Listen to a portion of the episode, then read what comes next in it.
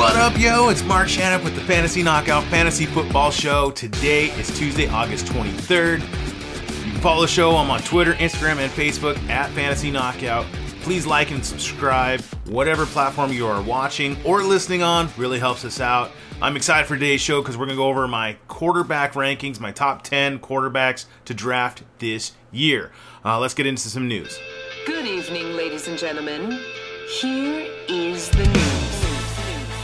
News with views. To kick it off, we got running back Kenyan Drake of the Las Vegas Raiders. Uh, a report has come out that the Raiders plan to release Drake this year. Um, it's going to be a running back by committee with Jacobs and Abdullah and Bolden and Zamir White. Uh, so, not surprised there. Uh, running back Isaiah Spiller of the Los Angeles Chargers. He suffered a minor, minor ankle injury in Saturday's preseason game. Uh, Joshua Kelley looks to be the backup handcuff there in LA. I think Spiller is probably going to miss uh, game one as well. Uh, running back Brian Robinson out of Washington. He started the Commanders preseason game over Antonio Gibson. So I'd pass on Gibson at this point in your drafts. Look to go after Robinson. He is a steal of a value right now in drafts. Quarterback Baker Mayfield of the Carolina Panthers. Uh, he's going to start pre uh, the week one for the Panthers. No surprise here. It seems like we all knew that this was going to happen when the Panthers traded for him, except for the coaching staff there in Carolina. Ugh. Next is running back Ken Walker of the Seattle Seahawks. Uh, his head coach Pete Carroll said that there's no timetable for him to return uh, with his hernia. So if you drafted him or you're planning on drafting him, know that he's a long term play this season, that you're going to use him mid season and for the end of the season, not to start right away. Look for Penny if you need somebody quick and to get off a good start for the season. All right, so the main event, we're going to go over my top 10 quarterbacks to draft this year. We're going to start it off with Number one.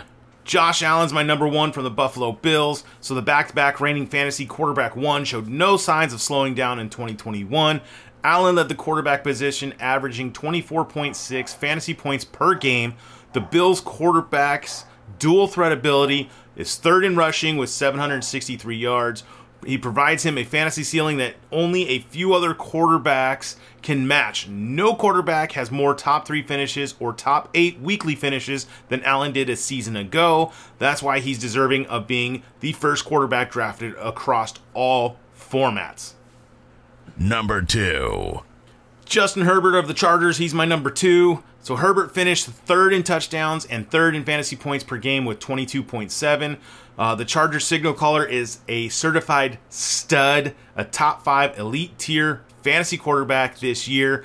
Only Tom Brady and Josh Allen posted as many top five weeks as Herbert did last season. He and Brady led the NFL with nine 300 yard passing games. Um, since entering the NFL uh, in 2020, Herbert has thrown for 300 plus yards 53% of the time or of the games he's played.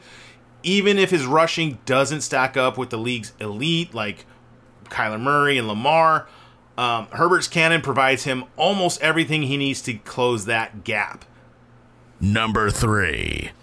Lamar Jackson of the Baltimore Ravens, he's my number three quarterback. So Lamar has had a season to forget last year. He dealt with a plethora of injuries and illnesses, and he regressed immediately as a passer. Jackson still finished the season seventh in fantasy points per game with 21.3. Jackson may never recapture his 2019 rare MVP form when he averaged north of 28 fantasy points per game, but a 22 point per game average seems like his norm. Uh, based on that, in the last two years of his fantasy production, so in 2020, he led all quarterbacks in fantasy points per dropback, um, and that cements him as a clear cut top five fantasy quarterback. Number four. Patrick Mahomes of the Kansas City Chiefs, he's my number four quarterback. Despite his ups and downs of the KC Chiefs offense as a response to the cover two defense, Mahomes was as stellar as ever for fantasy eh, in a fantasy perspective. Ugh. The former MVP ranked fourth in fantasy points per game with 22, tying Justin Herbert with 12 weekly top 12 finishes. Uh, still, Mahomes averaged fewer fantasy points per game in 2020 with 25.2. Additionally, the loss of Tyreek Hill cannot be ignored heading into this season. Uh, the duo ranked second in combined passing touchdowns with 41 since that 2016. Um, and so there is a concern there. Who's going to be the main receiver there? Uh, Kelce's going to be his number one target going forward. He's still a stud. He's likely going to be overvalued as the quarterback two in most forms. That's why I dropped him to four. But I still would go Mahomes if he falls in your draft. Number 5. Kyler Murray of the Arizona Cardinals, he's my number five quarterback. So losing Hopkins for six games, we cannot ignore that. But additional, we they added Marquise Hollywood Brown, who they played college ball together. Um, so he figures to make up some of that lost production. Murray's production dipped last season without Hopkins in the lineup over the final four weeks of the season. Some could say it was the Call of Duty effect. We don't know. Anyways, he averaged 18.8 fantasy points per game and 6.3 yards per pass attempt.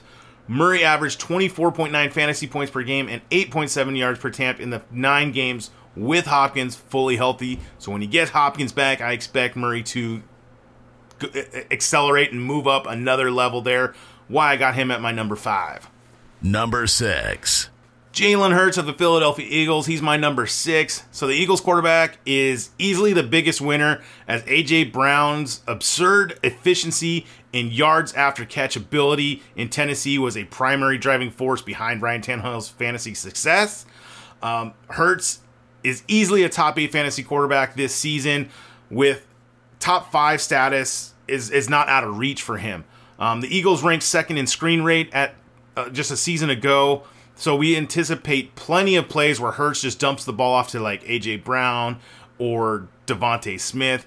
So I like Hurts a lot. His rushing floor is is it's a perfect floor. That's exactly what it is, a floor. Uh, Hurts matches what Pat Mahomes can do points per game. I like Hurts a lot. That's why he's my number six. Number 7.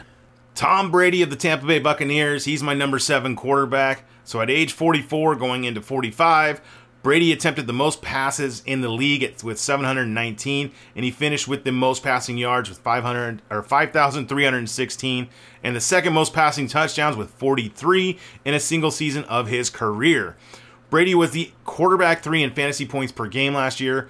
While he might not reach those heights this year, he will still be leading one of the NFL's fastest paced and most talented offenses.